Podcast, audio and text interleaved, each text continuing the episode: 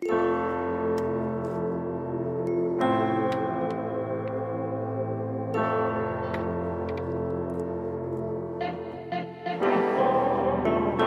listening to the CXMH podcast. CXMH is a podcast at the intersection of faith and mental health.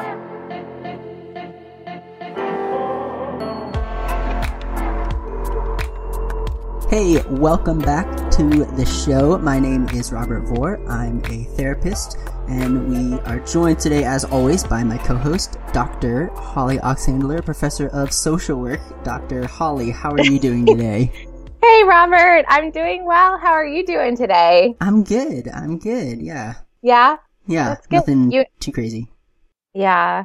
No, yeah, same here. It's it's been beautiful. The weather out here in Texas has been so nice lately. So I've been trying to enjoy it, Yeah. you know, as I've been able to. But Yeah. um yeah, it's been a good good week. Good. Good. Yeah. Yeah. You and Brooke, are you guys doing okay? I'm trying to think if there's anything super exciting. I mean, mostly we're, you know, kind of planning, getting ready for Gray's first birthday party, which will be pretty fun. yeah. So that's coming up here uh, pretty soon. So trying to kind of, you know, nail everything down for that. But that's, I guess, the, you know, the main exciting thing. Um, Yeah. the norm. But yeah, everything's going well. That's awesome. Oh, that's so good. Yeah. Man, that's good. You're invited, obviously. I was gonna say, where's my invite? I haven't gotten it yet. I think actually I remember thinking like, oh, I'm, I need to make sure to text this to Holly because we just like made a little picture and texted it to people. Oh. and I don't know why I, I must I thought like oh make, make, remember to do that later and then obviously I didn't but here you No, go in front of everybody hey you're obviously invited to Gray's birthday party I'll send you the No.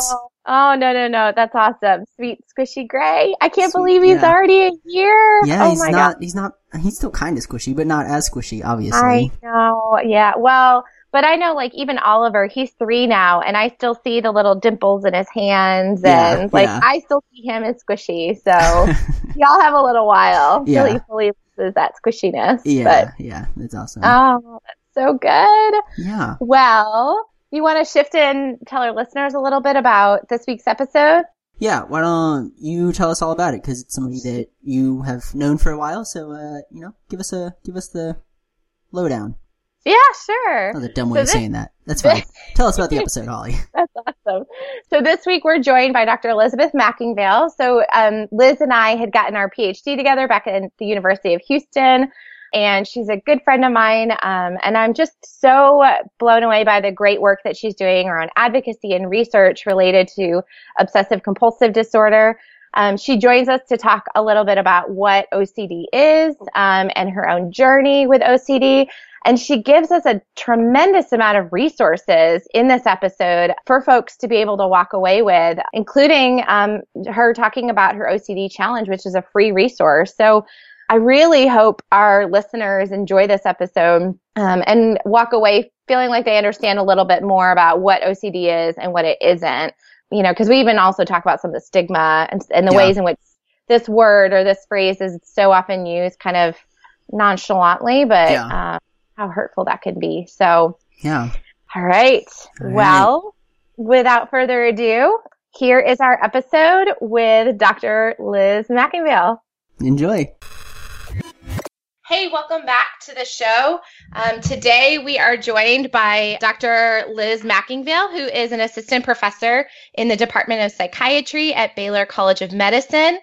She is the founder of the Peace of Mind Foundation, a nonprofit foundation dedicated to obsessive compulsive disorder. She received her bachelor's and master's degrees in social work from Loyola University Chicago, and she and I received our PhD in social work together at the University of Houston. Um, she's currently pursuing her MBA at Northwestern University and engages in advocacy, clinical work, research, and teaching related to obsessive compulsive disorder or OCD. She is a renowned speaker on both the local and national level, speaking on behalf of OCD, mental illness, and mental health stigma. And Liz, I am so excited to have you on our show today. How are you, you. doing? excited to be here. Doing well. It's it's a busy season. It's um this time of year always gets busy with May being Mental Health Awareness Month, but it's all good stuff and great great things happening. That is so, so great. Well, is there anything that I missed in your fancy bio? Absolutely not. No, that was. Thank you for all the credit. I, I don't deserve it. Oh no, no, you you work quite hard. Yeah, no, as evidence in that bio, you you're doing a lot and and working very hard, and we are thankful. Yeah. Well, I want to start off today's conversation just by getting a general understanding about obsessive compulsive disorder and just OCD in general. Um, if you could tell us a little bit about you know what this is and and maybe being clear on what it's not as well. Yeah. And maybe just sharing whatever you'd like to share about it, maybe the prevalence of obsessive compulsive disorder um, and some of the ways that it might manifest for folks. Absolutely, yeah. So OCD is exactly what it sounds like obsessive compulsive disorder. And it's really important that we recognize it as that, as, as three things, right? So obsessions, which are unwanted intrusive thoughts. These are not thoughts that the individual enjoys or that they get pleasure out of followed by compulsions. So, repeated activities that are bothersome. And again, the person doesn't enjoy these activities either, but they're doing them because they feel like they have to in order to get rid of that unwanted intrusive thought. And then the D is important too. The disorder is really important. You know, a lot of people engage in obsessions eh, or have obsessions and engage in compulsions, right? So um, my brother-in-law, I use him as an example a lot, but he loves UT football, right? And he's is a bit obsessive about it, thinks about it, loves it, and and is compulsive too, right? He goes to the games, he follows the scores, he has rituals around it but it's not a disorder, right? It's not troublesome or bothersome to him, and it's not something he wants or needs to fix or change, right? It's something mm. that he enjoys, it's a part of him. Yeah. And oftentimes, society, when they think of OCD, we're thinking of it in the wrong way, right? We oftentimes it's used as an adjective. You hear people saying, oh my gosh, you should meet my coworker, she's so OCD, yeah. or you should meet, you know, oh, this person's closet is unreal, they're so OCD that's yeah. what OCD is. That may, in fact, be what obsessive compulsive personality disorder is, which is um, individuals who have personality or characteristics, uh, kind of this type A, right? We have things, we're meticulous, we have things a certain way. But again, those individuals will actually talk about the fact that they find enjoyment and pleasure in this, that that they like the way their closet looks after, that it makes them feel good to have this level of organization in their life. Mm that's not OCD. OCD is unwanted, it's disruptive, and it's debilitating. It's one of the top 10 reasons people file for disability in the United States. It's wow. one of the most chronic and prevalent mental health conditions affecting 3% of the population worldwide, which makes it more chronic and severe and prevalent than schizophrenia, bipolar, most of your major mental illnesses. Yeah, man. Yeah, and I, I think that's really important because I do think a lot of the time we do hear it used in kind of this like offhanded way of this person is so OCD or whatever. Yeah. Uh, usually in terms of like, oh, I like my books organized or, you know, things, are, oh, I like it when my kitchen's clean. But those, aside from not being like harmful. Like there's no problem with that. There's like a logic behind them, right? Like, oh, I can find things easier or I just like it better when it's clean, uh, which isn't necessarily to the level of like compulsion or obsession, which is kind of what mm-hmm. you're talking about. So I think it is one of those that we somehow it's gotten into the language of using it kind of offhand, which maybe is good because more people know the term, but maybe is also bad because it makes it harder to yeah. talk about the reality of this is a thing that, I mean, you said people file for disability. Like this is a very real thing that impacts people's lives. Yeah. Absolutely. You know, it's a, it's a disabling disruptive disorder and it's important that we recognize it as that and we we understand the severity that it can have for people who live with it um, but I, I agree you know it's funny because people know the acronym. They didn't know the acronym years ago. So you're right. Maybe it's a good thing in that aspect, but it's also hard when we have to undo their beliefs and, and try to change how people perceive or understand the illness. Yeah. Yeah. Yeah, absolutely. Well, and, and ensuring that they're not being um, unintentionally harmful to those who really do struggle with this and really do, you know, carry this this heavy burden in a lot of ways of of this um, disorder and how it manifests. And that really kind of links me to the next question. I know you have been so courageous in your ability to be transparent about your journey with OCD, um, including being diagnosed back when you were 12 officially. But can you tell us a little bit about your journey with OCD and um, kind of what that looked like when you were younger and and as you got older, and even feeling free to share some of what you know the role your family has played in your journey as well Absolutely. You know, um, I grew up here in Houston, which is where I live now, a biggest medical center in the world, some of the best healthcare accessible at our fingertips. And so when I first started presenting symptoms, I was about 12 years old and I started doing kind of typical OCD things. So um, a lot of contamination rituals, a lot of engagement and, and excessive showering and ritualized hand washing and cleaning behaviors, and also scrupulosity, the religious form of OCD. So a lot of um, mm-hmm. excessive prayer, avoidance of wearing red and black because I thought it was the colors of the devil, afraid of anything that ha- was associated with the number six because 666 is the number of the mm. devil, devil, etc and lots of reassurance seeking. So asking my mom repeated questions and getting stuck in mundane activities, going in and out of doorways, things like that. And so pretty quickly I got a diagnosis. I will say getting a diagnosis was pretty easy here in town. I think that, you know, the the profession knew enough about OCD to know that like, oh, this is OCD because some of my symptoms were pretty common and pretty obvious.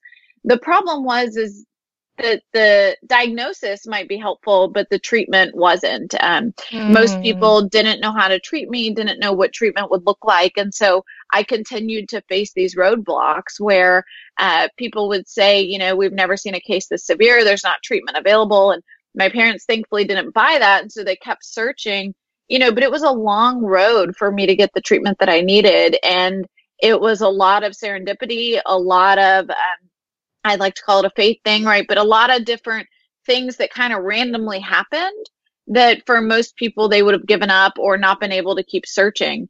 And, you know, I think that first of all, like the way I found treatment isn't the way people should find treatment. Treatment should be easily accessible and, and easy mm. to understand and get to.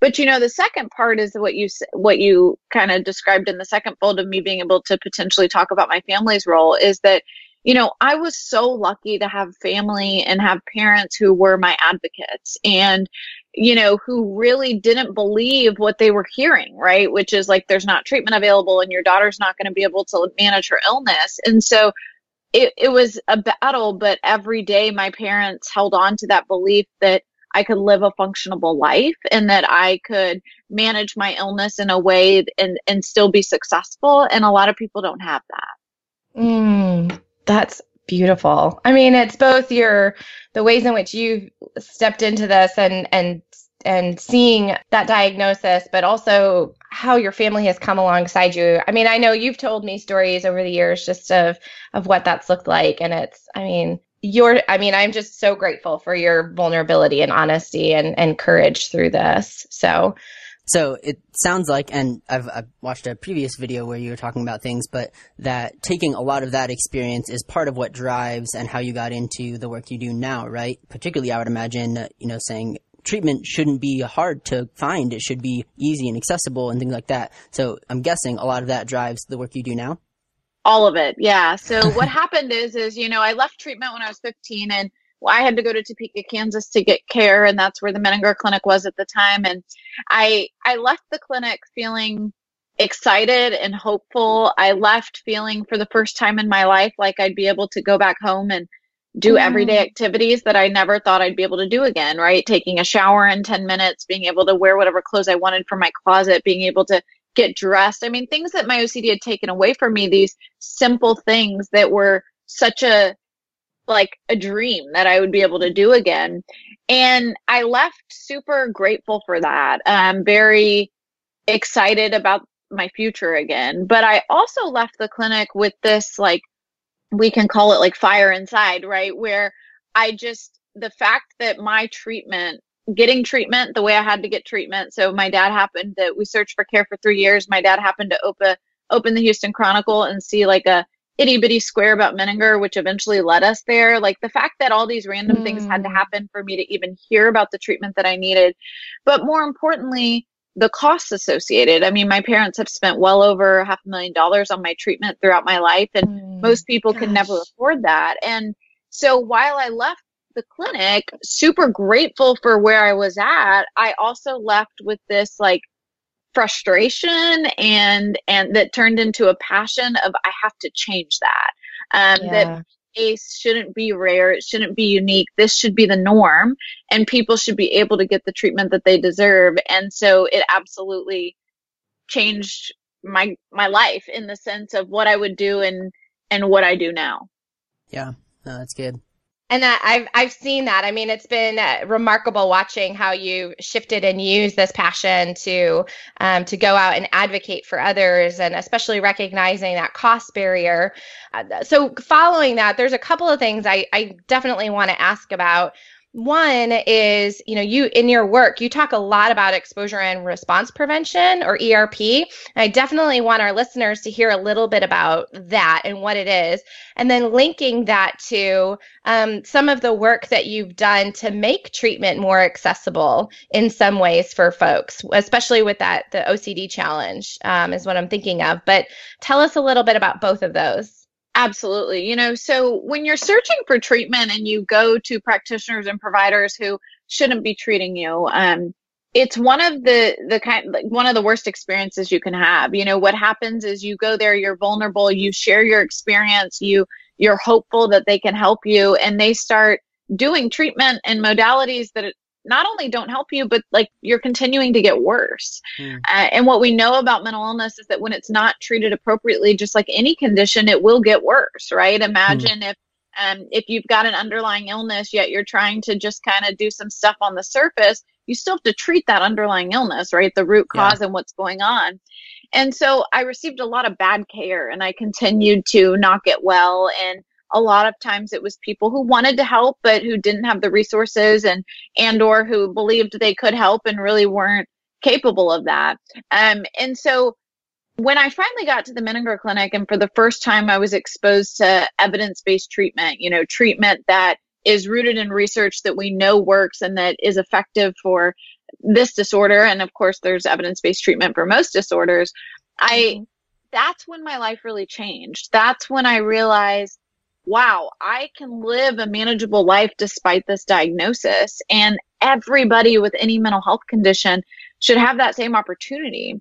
And so for OCD in particular, we use exposure with response prevention treatment. It is a specific form of CBT and um, it's a slow, systematic, treatment model used to help you work through your fears, really. And so the short of it is we slowly expose people to the things that they're afraid of and we ask them to not engage in the rituals, right? So people with OCD, a lot of people say, oh, you do exposure therapy. No, we do not. And exposure therapy doesn't yeah. work for OCD because uh-huh. the reality is yeah. that people with OCD do exposures every day. Mm. If I have to get out of this room and I have contamination issues and I touch that doorknob, I've done an exposure. But if I walk down the hall and wash my hands, it's not an effective exposure at fighting my illness. Now the illness has been reinforced and the OCD will continue to live. We have to do exposure with response prevention. So we, we touch the doorknob and we prevent the response of a hand wash. And so, you know, it's one of those things that the OCD community is really, really small in a way that is disturbing, right? That we all know each other. We know each other by name. Like I can tell you who a decent practitioner is pretty much anywhere that you live in the US. And we have to change that. And people always say, hmm. well, how does it change? It, it, changes everywhere. I mean, education has to change when we're training social workers, when we're training psychologists, when we're training master's level clinicians. We need to be teaching them about evidence based care for OCD. And most and a lot of people in academia don't know how to treat OCD. And so the broad DSM course, they're not getting into the weeds, you know, and then these people go and practice and they may not know how. Um, you know, it's also a problem because there's far and few between that are OCD specialists. And so very few OCD specialists are in rural areas or in areas outside of big cities with medical centers. And then of course the third leg is the cost, right? When when it's a limited amount of providers available, they can charge high amounts and you know that's how they have to keep their businesses open and you understand that, but it really prevents a lot of people from getting the care that they need. And so when I decided this would be my career, you know, there's been a couple things that have been important to me that I'll never compromise on. And the first is that I will always find a way to serve as many people as I can. And that I will always keep speaking out about mental illness until there's not a stigma. And the service has been hard. You know, we get emails from people in sub Saharan Africa who are still stoned to death if they talk about this illness, individuals in in people in, in Asia and India where the OCD is so stigmatized, you can't talk about it. You certainly can't get treatment. And so out of that, we created OCD Challenge, which OCD Challenge is ocdchallenge.org, and it's a free self help website for OCD. We take individuals through every step of exposure with response prevention. So it's based on evidence based treatment, evidence based care, and it's free and accessible to anyone worldwide with internet access. We mm. are now live in wow. six countries and have over 4,000 users, and it's, wow. It's that's awesome. And so yeah. I think from what I remember too, especially for our listeners who are hearing this, so A, this is a free resource. That's incredible.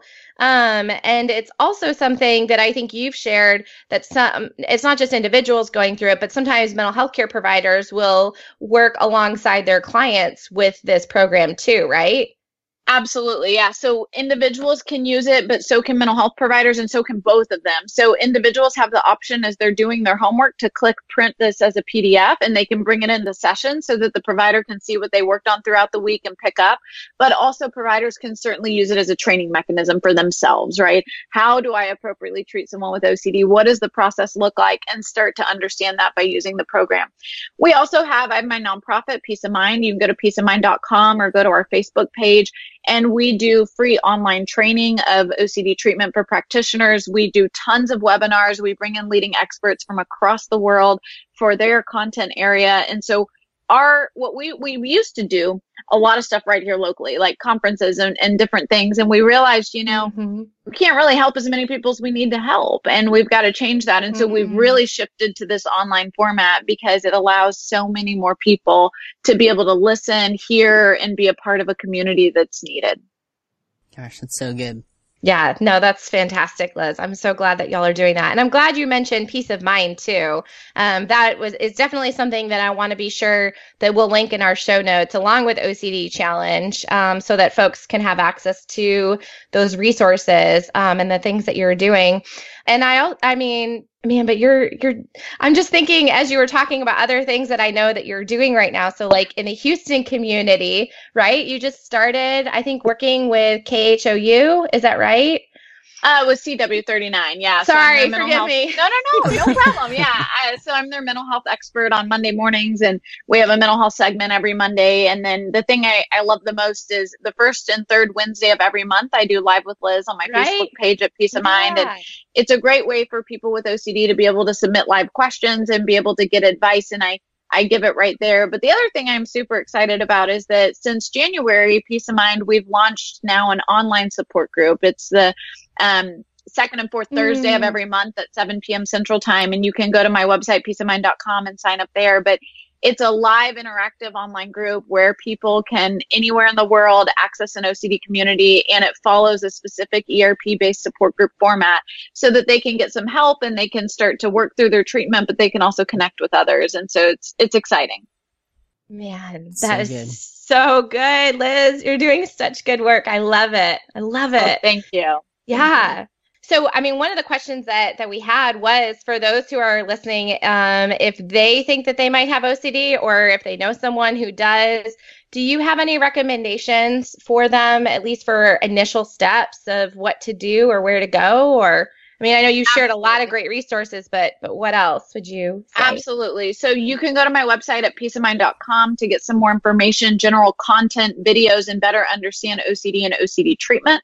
You can go to iocdf.org, which is the International OCD Foundation's uh, website, and it's a group that I serve on their board, and we they do incredible work to help disseminate OCD knowledge. They have an annual conference this year. It's end of July, as always. This year, it's in Austin, so it's a great opportunity for professionals, individuals, and family members with OCD or who work in the field to really learn more and, and learn from the leading experts.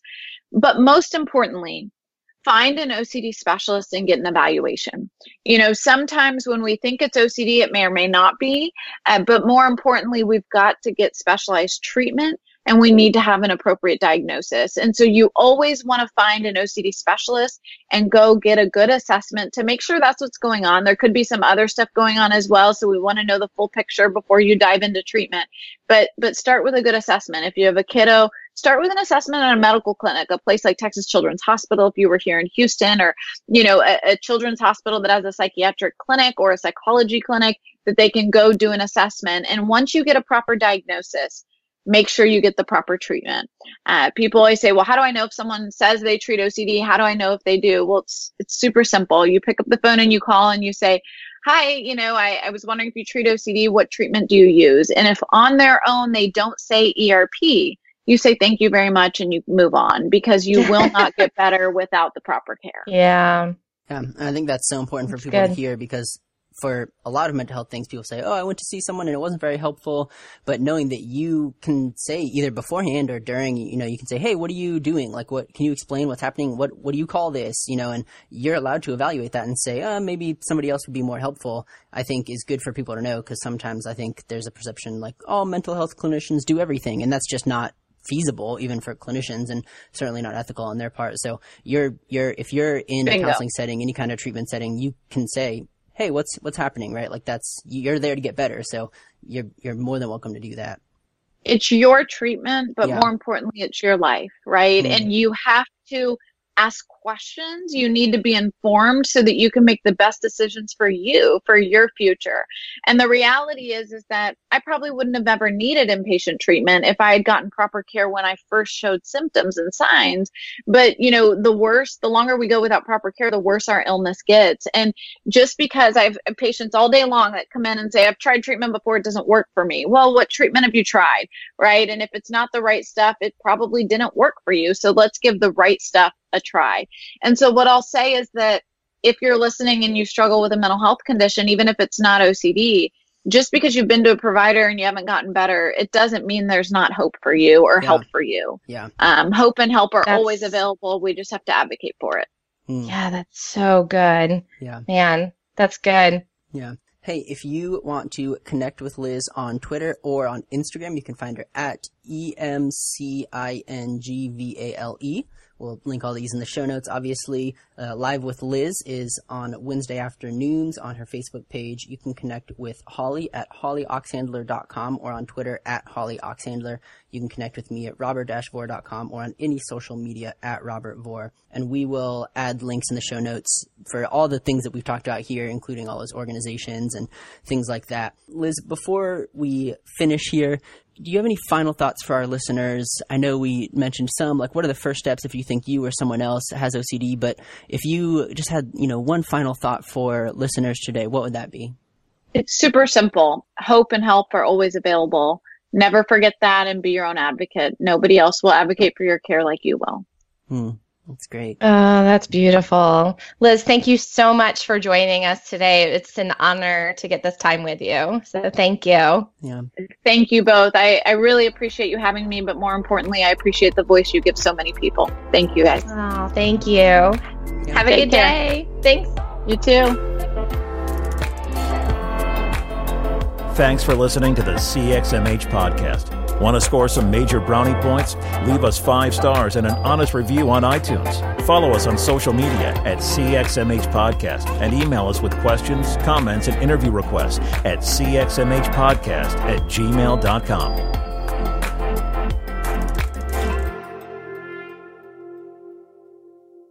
A final note if you're in a dark place today, struggling with suicidal thoughts, you are not alone. Professional help is available 24 7 at 1 800 273 8255.